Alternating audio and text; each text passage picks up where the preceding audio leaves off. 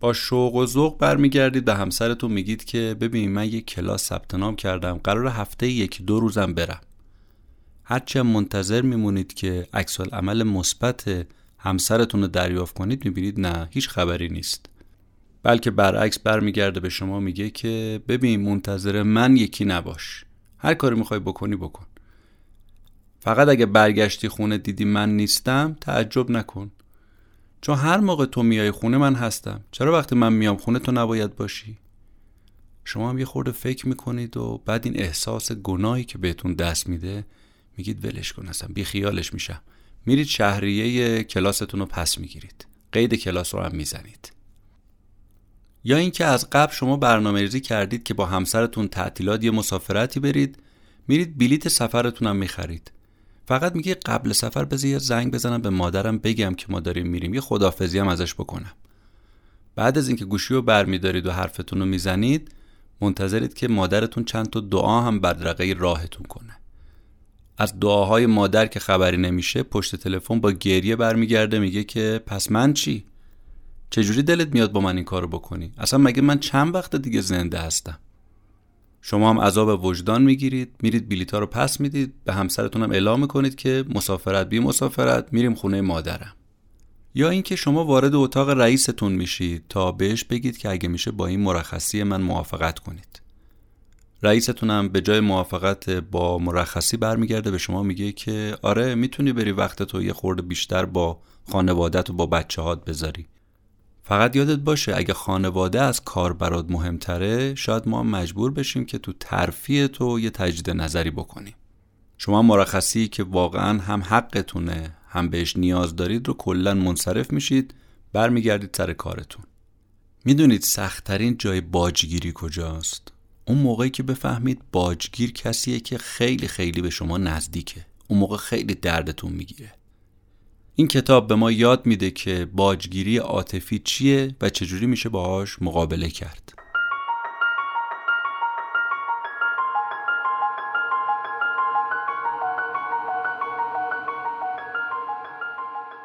به نام خدا سلام. شما اپیزود 36 م پادکست کتاب جیبی رو میشنوید که در خرداد ماه 1400 منتشر میشه. کتاب جیبی پادکستی هست که جمعه ها پخش میشه و من مهدی بهمنی هر هفته خلاصه یک کتاب رو برای شما تعریف می‌کنم که اگر خوشتون اومد اون کتاب رو بخونید.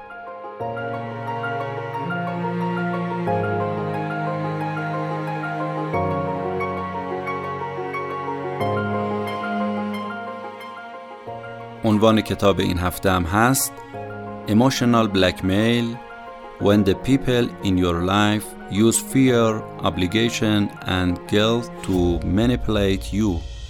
یا همون باجگیری عاطفی وقتی اطرافیان از ترس، تعهد و احساس گناه برای استثمار شما استفاده می کنند. نوشته خانم دکتر سوزان فوروارد. بریم سراغ خلاصه کتاب و حرف اصلی نویسنده رو با هم دیگه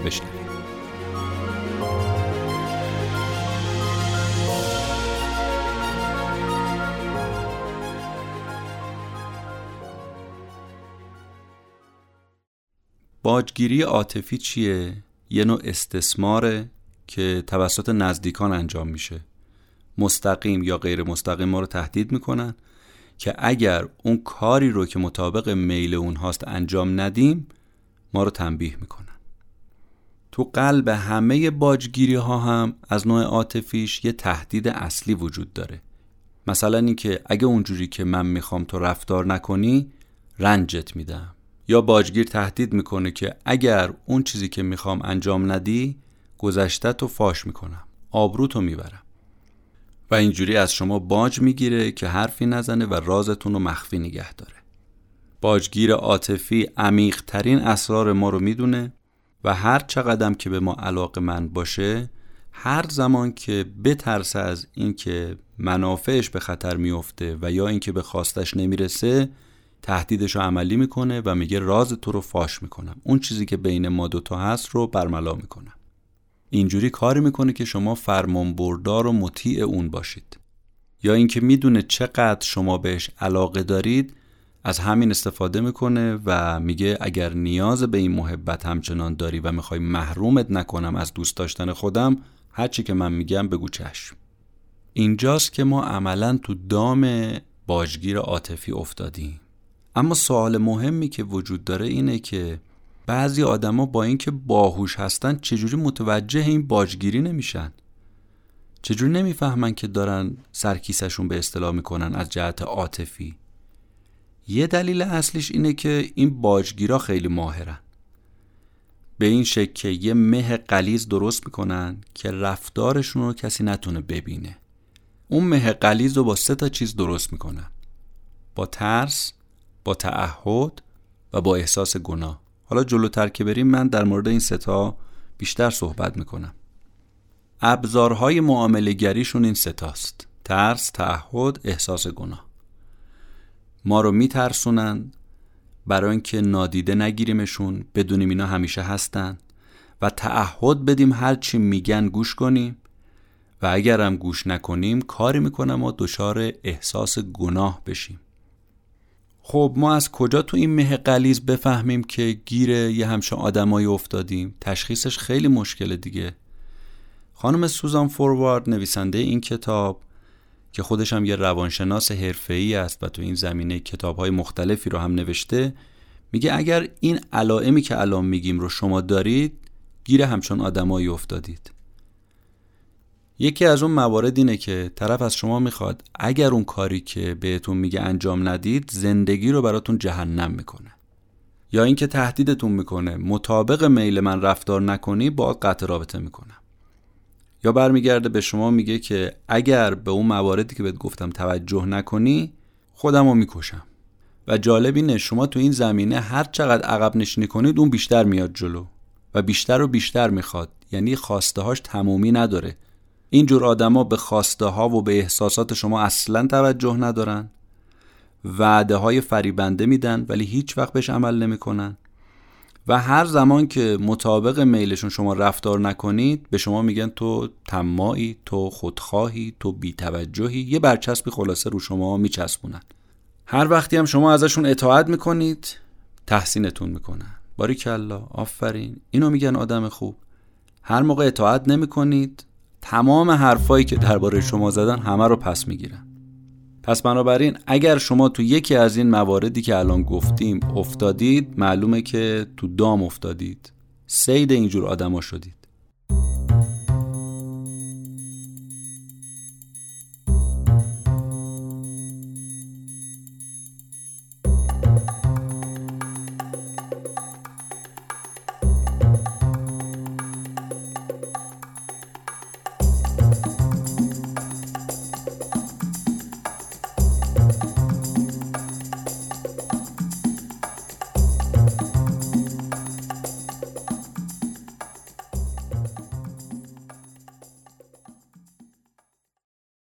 یادآوری و تذکر خانم فوروارد نویسنده این کتاب اینه که میگه ببینید حواستون باشه. درسته من گفتم باجگیری عاطفی چیزیه که توش بیفتید در اومدنش خیلی سخته. اما نکته اینه باجگیری عاطفی دو تا طرف داره. یکی اونه یکی شمایید. شما اگه گزنک دستش ندید در برید از دستش اصطلاحا یه کاری کنید به دامش نیفتید که اون نمی‌تونه از شما باجگیری بکنه. این آدم از نقاط حساس شما استفاده کرده. شما یه سری نقاط حساس دارید دیگه. مثلا میترسید. از همین ترسه استفاده کرده. یا عصبانی میشید. از همین عصبانیتتون استفاده کرده. نقطه ضعف شما رو هدف گرفته. اگر ما اجازه بدیم این نقاط ضعف ما و نقاط حساس ما رو طرف فشار بده که باعث بشه از جا بپریم یعنی تو دام این آدم افتادیم.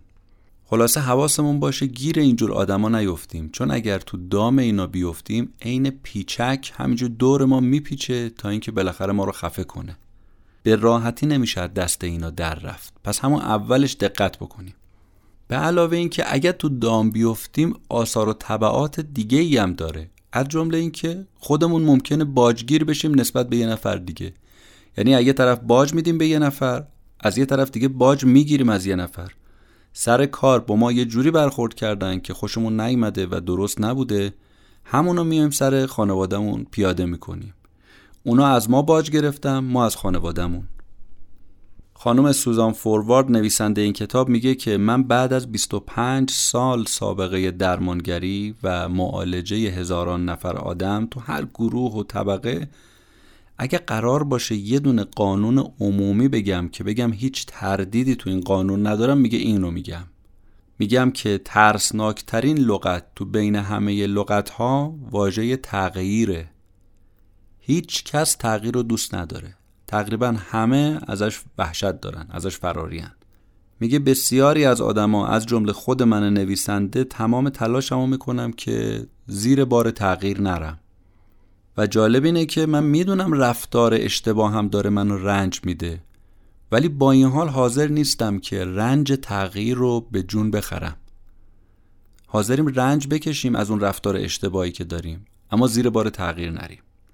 خانم فوروارد میگه من با قاطعیت تمام به شما میگم به عنوان یه نظر شخصی یا نظر حرفه‌ای هر جور که می‌خواید حساب کنید چیزی تو زندگی ما عوض نمیشه مگر اینکه ما رفتارهامون رو عوض کنیم.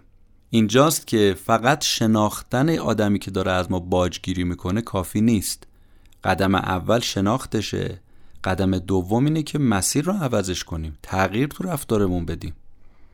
نویسنده ادعاش اینه که بزرگترین خدمتی که این کتاب به شما می‌کنه اینه که احساس گناه رو اگر شما نداشته باشید طرف رو خل اصلاحش کردید. اسلحه اون آدم برای قلع و قمع شما همین احساس گناهه.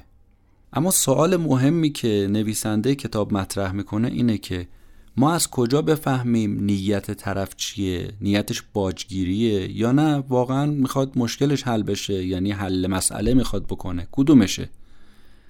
جواب نویسنده اینه که ای کسی بخواد اختلافش رو با شما حل کنه یعنی دنبال حل مسئله است این کارهایی که الان می‌خوایم بگیم و انجام میده.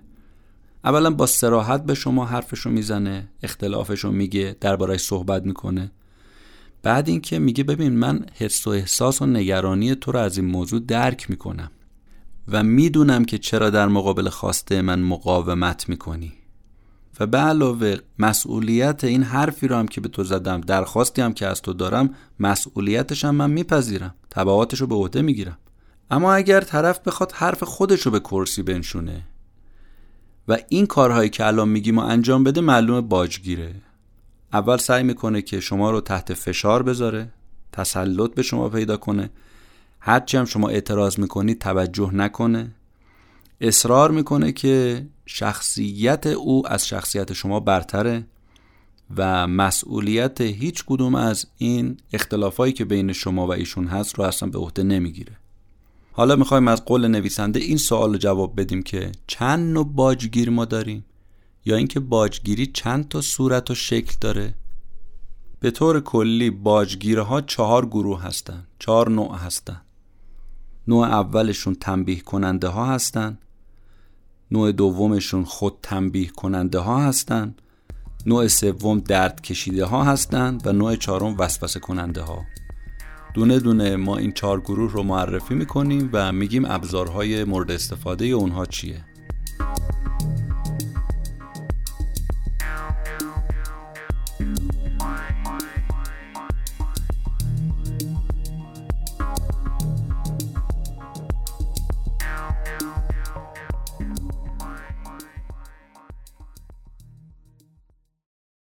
نوع اول تنبیه کننده ها هستند. اینا بیپرده ترین گروه باجگیرا هن. به نوعی واضح ترین نوع باجگیری اینه. دیگه از این واضح تر نمیشه. اصلا امکان نداره شما متوجه نشید.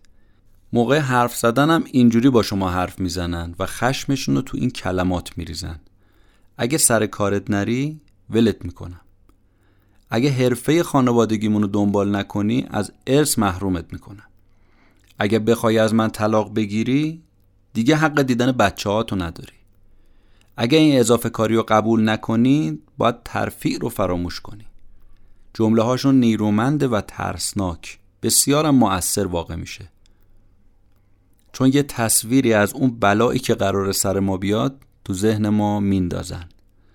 می‌تونن زندگی رو به راحتی اینا برامون جهنم کنن و یا اینکه حد اقلش اینه که از شادی و از رضایت ما رو محروم کنن. حرفاشون و تهدیداشون می‌تونه خیلی جدی باشه و می‌تونه همیشه ما رو دچار نگرانی و ترس بکنه. آدمایی که با این نوع تنبیه کننده ها مواجه میشن تو بد مخمسه گیر افتادن. اگرم شما بخواید مقاومت کنید در مقابل این آدم تسلیم نشید و یا به سکوت بگذرونید دائما باید منتظر خشم این آدم باشید و با این خشم مثلا زندگی بکنید. اول اپیزود گفتیم سختترین جای باجگیری کجاست؟ اون موقعیه که رابطه ما با طرف خیلی نزدیکه با باجگیر خیلی خیلی نزدیکیم. ما نمی‌خوایم از کسایی که دوستشون داریم بهشون علاقه داریم جدا بشیم فاصله بگیریم خلاف میلشون رفتار کنیم بنابراین مجبور میشیم بهشون باج بدیم. اگرم خواستشون رو برآورده نکنیم تهدیدهای خطرناکشون شروع میشه. ما رو ترد می‌کنن از ارث محروم می‌کنن حمایت مالیشون رو برمیدارن. خشم زیادشون رو سرازیر می‌کنن رو سر ما و یا ممکن اصلا صدمه جسمی به ما بزنن پیشنهاد نویسنده برای مقابله با این آدما اینه که اعتماد به نفس رو باید اینجا تقویتش کرد. خانم فوروارد معتقد تمام کسایی که بهش مراجعه کردن تونستن با همین اعتماد به نفس جلوی این باجگیرا رو بگیرن. بریم سراغ نوع دوم خود تنبیه کننده ها. اینا معمولا اینجوری با ما حرف می‌زنن. ببین با من جر و بحث نکن. وگرنه مریض میشم. اعصابم به هم میریزه. اگه منو ول کنی خودمو می‌کشم. اگه این کارو نکنی غذا نمی‌خورم. نمیخوابم. قرصمو نمی‌خورم. اصلا خودمو نابود می‌کنم. اگه به حرفم گوش ندی شغلمو رها می‌کنم. ول می‌کنم.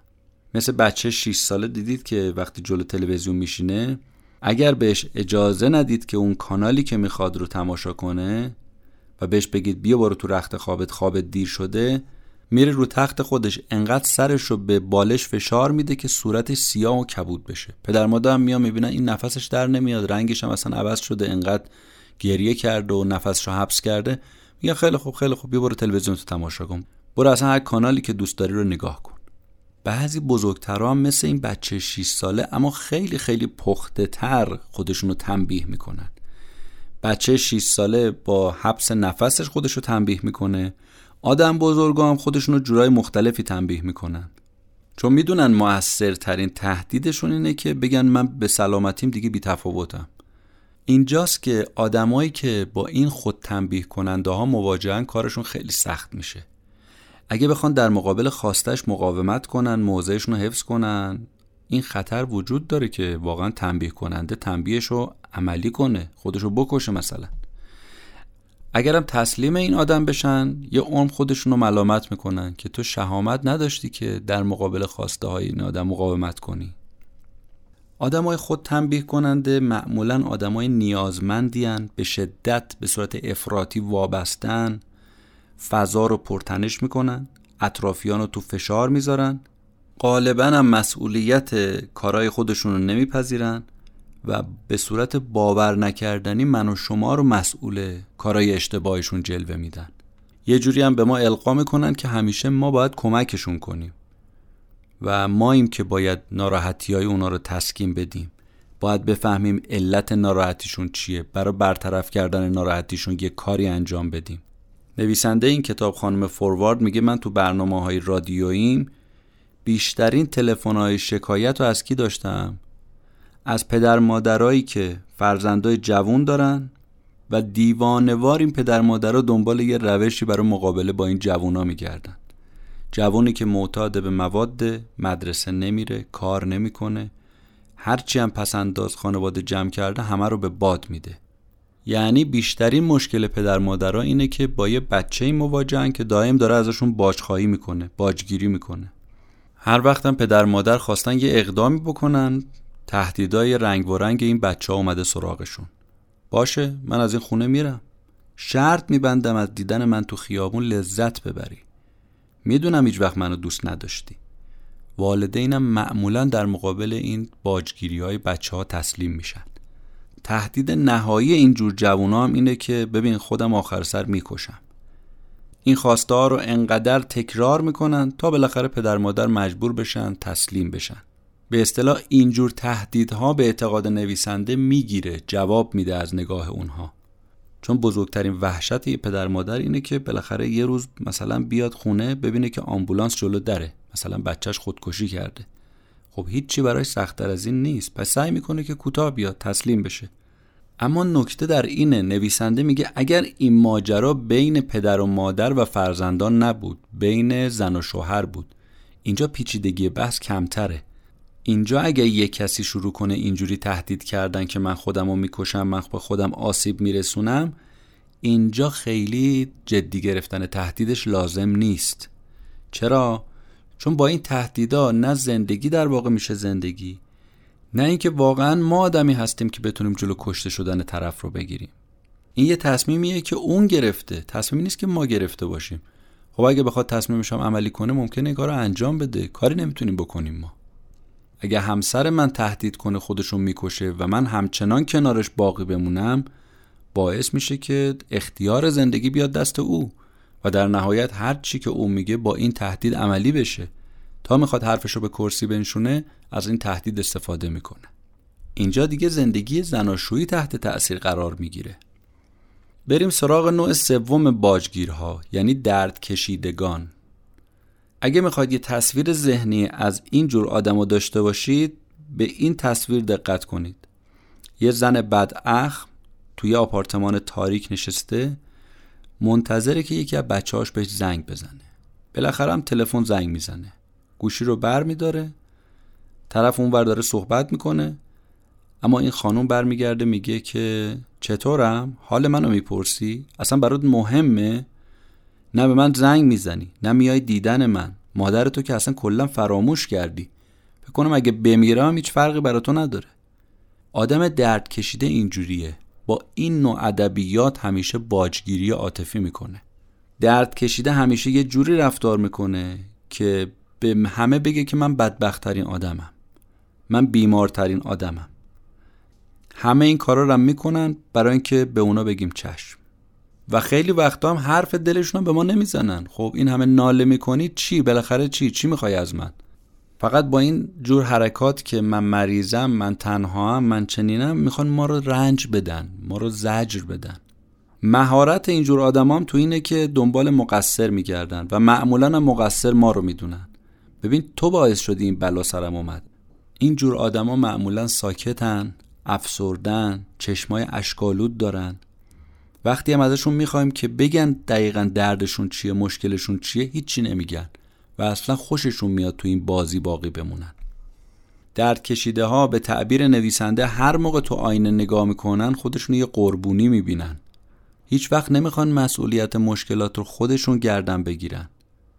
ظاهرا من و شما وقتی به اینجور آدم رو نگاه می‌کنیم خب میگیم آدم های ضعیفی دیگه.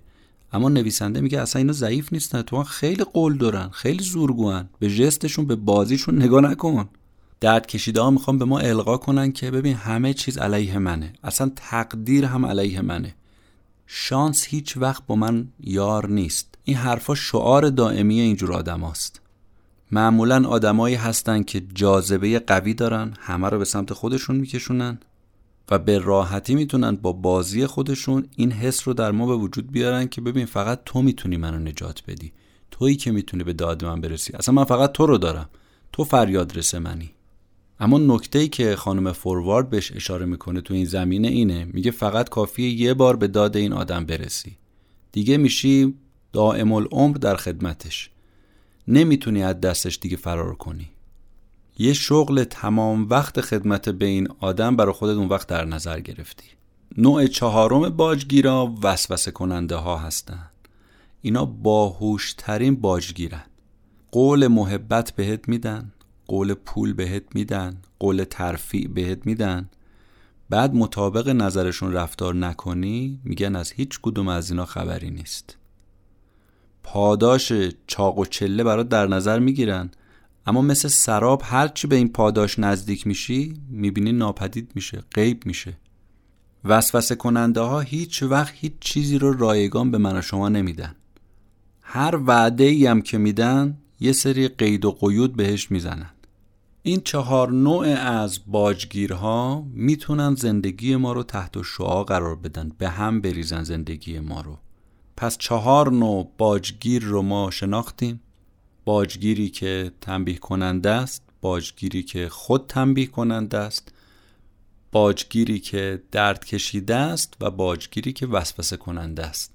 اسماشون هم روشونه دیگه. هر کدوم با یه ابزاری ما رو تنبیه می‌کنن و تهدید می‌کنن. با این حرفایی که تا اینجا نویسنده زد ممکنه که یه تصویری برای ما ایجاد بشه از باجگیرا که اینا یه مشت حیولا هستن پس.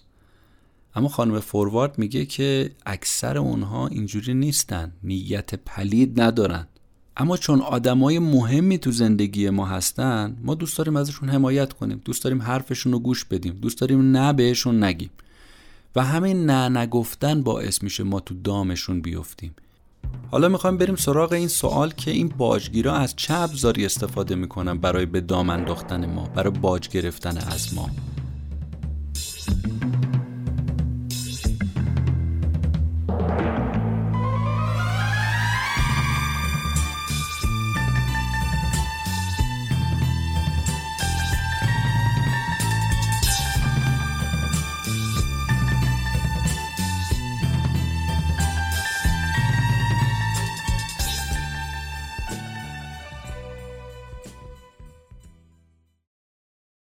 اول اپیزودی اشاره کردیم دیگه که اینا یه مهی ایجاد می‌کنن. چشم چشمو نبینه تا بتونن به هدفشون برسن. سه تا از مهمترین ابزار اینا رو هم گفتیم. ترس بود تعهد بود و احساس گناه. دونه دونه نویسنده اینا رو توضیح میده که هر کدومشون چه ابزارهای قدرتمندی برای باجگیری هستن. این سه تا ابزار البته در وجود ما غریبه هم نیستن با ما با ترس ما آشناییم. با تعهد و مسئولیت پذیری آشناییم و با احساس گناه هم کاملا آشناییم. و اینا از همین ابزاری که در وجود ما هست استفاده می‌کنن. به اصطلاح میشه نقطه ضعف های ما. یعنی از ترس ما از تعهد ما و از احساس گناه ما اینا استفاده می‌کنن به هدفشون می‌رسن. اول بریم سراغ ترس. اگه طرف بفهمه ما از چی میترسیم از همون استفاده می‌کنه. اطلاعاتی که درباره ترس ما جمع کرده میشه ابزار کار این آدم. باجگیر از یه جمله های استفاده می‌کنه که کاملا اندازه تن ماست. میگه این کارو بکن. در عوض من ترکت نمی‌کنم. چون می‌تونه با ترک کردنش من ترس سراغم میاد. این کارو بکن. در عوض منم باهات مخالفت نمی‌کنم.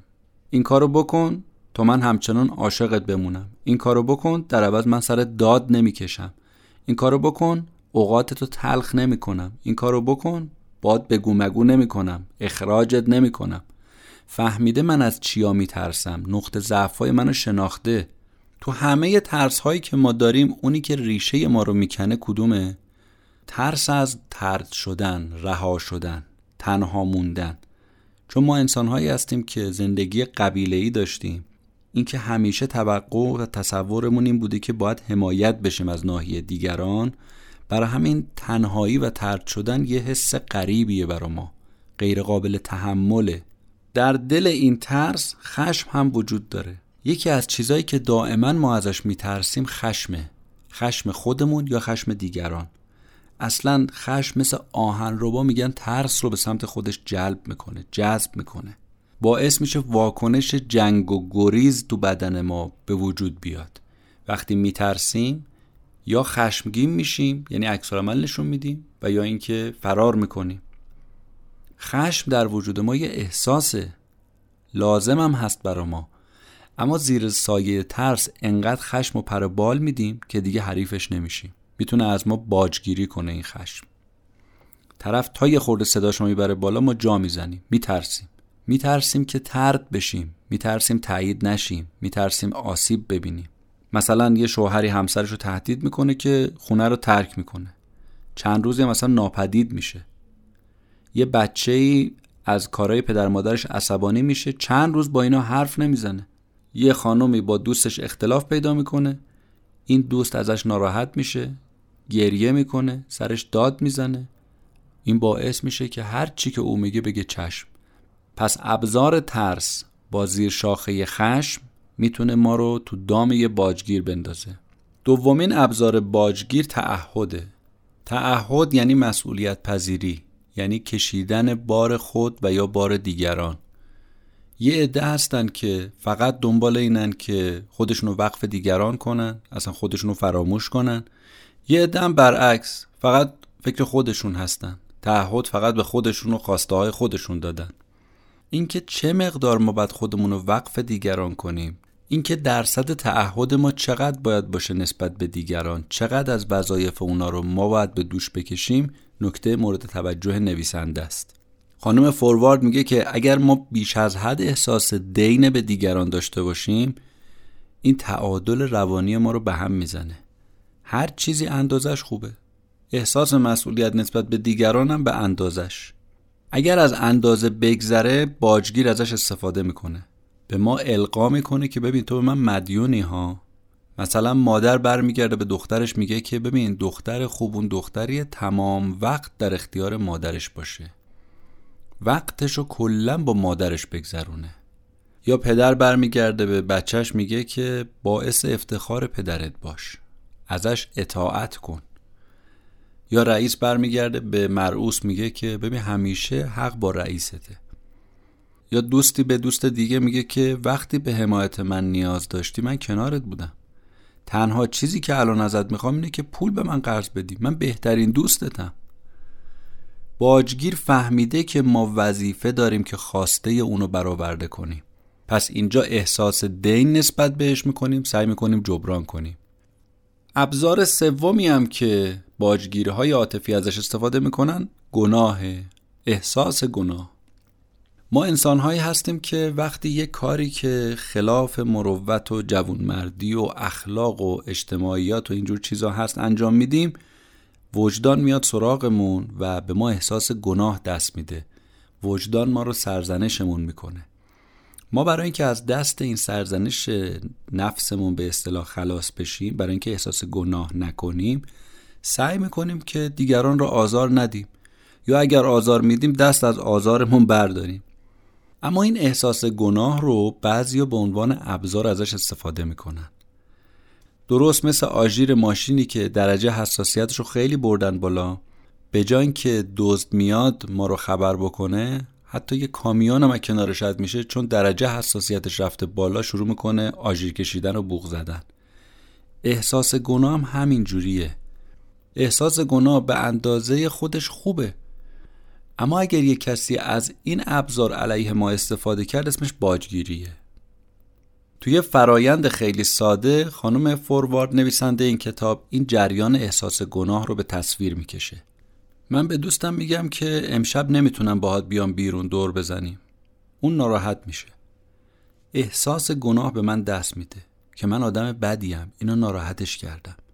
بنابراین تمام برنامه رو لغو می‌کنم. بهش میگم که ببین من منصرف شدم از اون برنامه. با هم بریم بیرون. چرا این کارو می‌کنم؟ برای اینکه حال اون بهتر بشه و در نتیجه حال خودم. در صورتی که این کار اشتباه است باجگیر دائما می‌خواد به من حس گناهکار بودن دست بده. سریع ترین روشی هم که احساس گناه به ما منتقل می‌کنه سرزنشه. تا در ما احساس گناه به وجود بیاد. شعاری که ورد لب باجگیرا است همیشه اینه. همش تقصیر توه. این همین قلاب باعث میشه که هر چی اینجور آدما میفروشن ما بخریم. من حال و روز خوبی ندارم. همش تقصیر توه. بعد جوری سرما خوردم. تقصیر توه. سر کار روز بدی رو پشت سر گذروندم. همش تقصیر توه. اصلا هیچ دخالتی ما تو این مشکلات نداشتیم. ولی میشه مقصر اصلی. انقدر ما رو مقصر می‌دونن انقدر ما رو سرزنش می‌کنن که این احساس گناه در ما به وجود میاد. احساس گناه مثل بمب نوترونی میمونه برای باجگیر. انقدر می‌تونه بهش کمک بکنه انقدر اثر تخریبیش می‌تونه زیاد باشه. بعضی وقتا هم هستش که ما باجگیری رو و باجگیر رو پرورشش میدیم رشدش میدیم. اگر می‌خواید بدونید شما این کار هستید یا نه ببینید آیا به این سوالات جواب مثبت می‌دید یا منفی.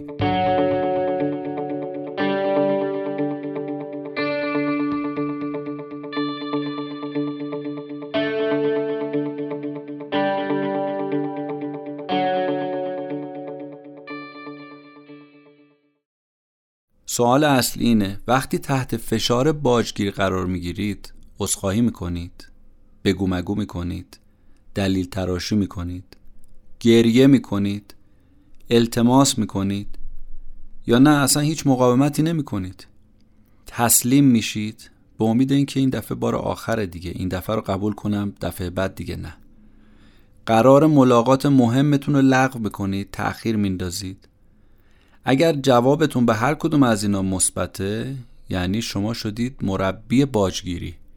چون قبلا هم اشاره کردیم باجگیری دو طرف داره.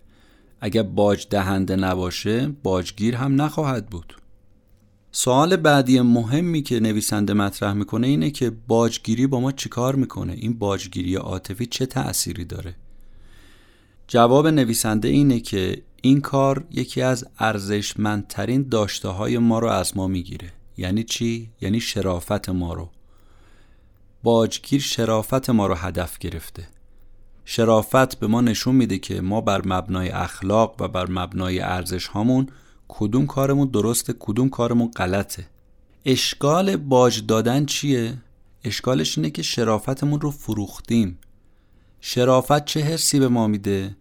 به این موارد دقت کنید. ببینید که آیا در وجود شما این موارد هست یا نیست. من به ترسم اجازه نمیدم تو زندگیم دخالت کنه. من با کسایی که بهم صدمه بزنن مقابله می‌کنم. من سر قولی که به خودم دادم میمونم. من مراقب سلامتی جسمی و عاطفی هستم. من به دیگران نارو نمی‌زنم. من برای حفظ اعتقاداتم موضع می‌گیرم.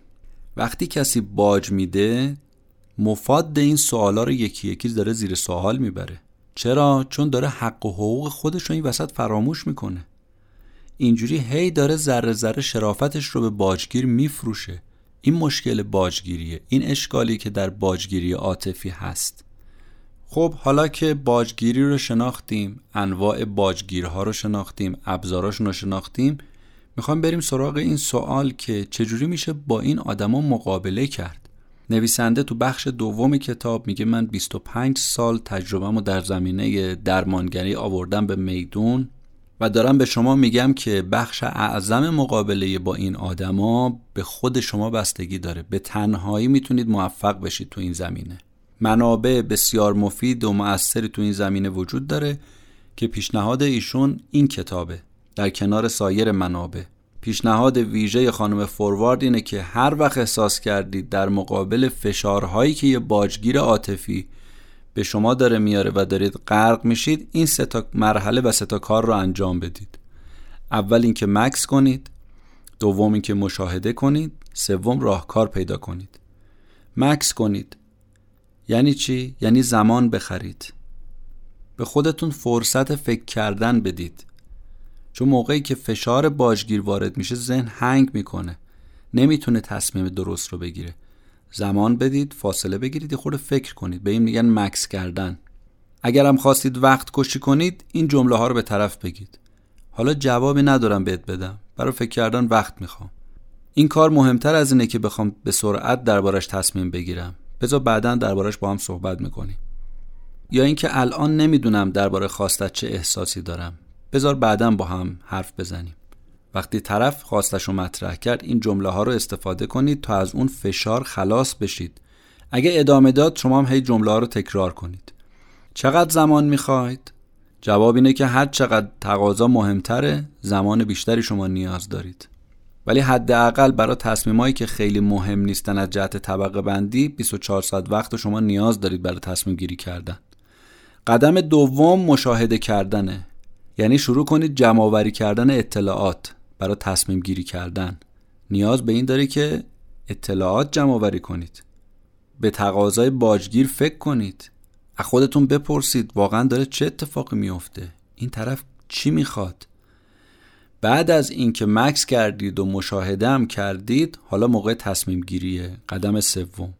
اول وقت کشی کردید بعد به خواسته باجگیر فکر کردید حالا باید یه نگاه واقع گرایانه نسبت به خواسته او بندازید. عاقلانه تصمیم بگیرید. یا باید مقاومت کنید یا تسلیم بشید. اگر خواسته باجگیر درباره موضوعات مهم زندگیتون هست مثل زندگی زناشویی مثل قطع ارتباط با یکی از والدین، خویشاوندان، دوستان موندن یا رفتن از محیط کار ناخوشایند یا اینکه یه مبلغ هنگفتی بخواید سرمایه گذاری بکنید یه جایی اینها از جاهایی که باید زمان تصمیم گیری رو تا جایی که میشه طولانی کنید. نباید سریع تصمیم گیری کنید. اینا تصمیمات مهمیه. فشار باجگیر نباید باعث بشه شما تصمیم عجولانه بگیرید. خب بعد از اینکه این سه تا مرحله رو طی کردید حالا باید به او اعلام بکنید تصمیمتون رو. معمولا اینجور مواقع یه سری احساسات به شما حاکم میشه. وقتی می‌خواید تصمیمتون و جواب نهاییتون رو به طرف بگید. اینا میاد سراغتون. ترس پیدا می‌کنید نگران میشید استراب پیدا می‌کنید. اینجا هم خانم فوروارد چهار تا راهکار ارائه میده. تو قالب مثال و تو قالب تمرین های عملی نویسنده این چهار تا راهکار رو توضیح میده که اگر دوست داشتید اهل تمرین کردن و تمرین حل کردن بودید و دوست داشتید مثال های عینی که برای نویسنده از ناحیه مراجعینش پیش اومده در این رابطه رو بدونید می‌تونید به کتاب مراجعه بکنید. راهکار اول ارتباط غیر تدافعیه. راهکار دوم این که باجگیر رو به عنوان همپیمان خودتون میپذیرید. راهکار سوم اینی که معامله پایا پای با او می‌کنید. و راهکار چهارم اینی که از شوخی هم استفاده می‌کنید. با این چهار تا راهکار می‌تونید تصمیم نهاییتون رو به فرد باجگیر عاطفی بیان بکنید.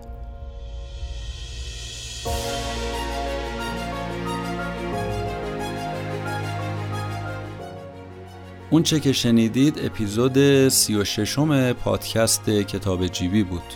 ممنون از اینکه اپیزودهای این پادکست رو میشنوید و دست به دست به دیگران هم میرسونید. بودن شنونده های فهیمی مثل شما انگیزه اصلی ما برای ادامه راه هست. ممنون از همراهی شما. ممنون از اینکه ما رو نقد می‌کنید. ممنون از اینکه به ما پیشنهاد می‌دید. ما فصل جدید رو از اپیزود بعدی آغاز خواهیم کرد.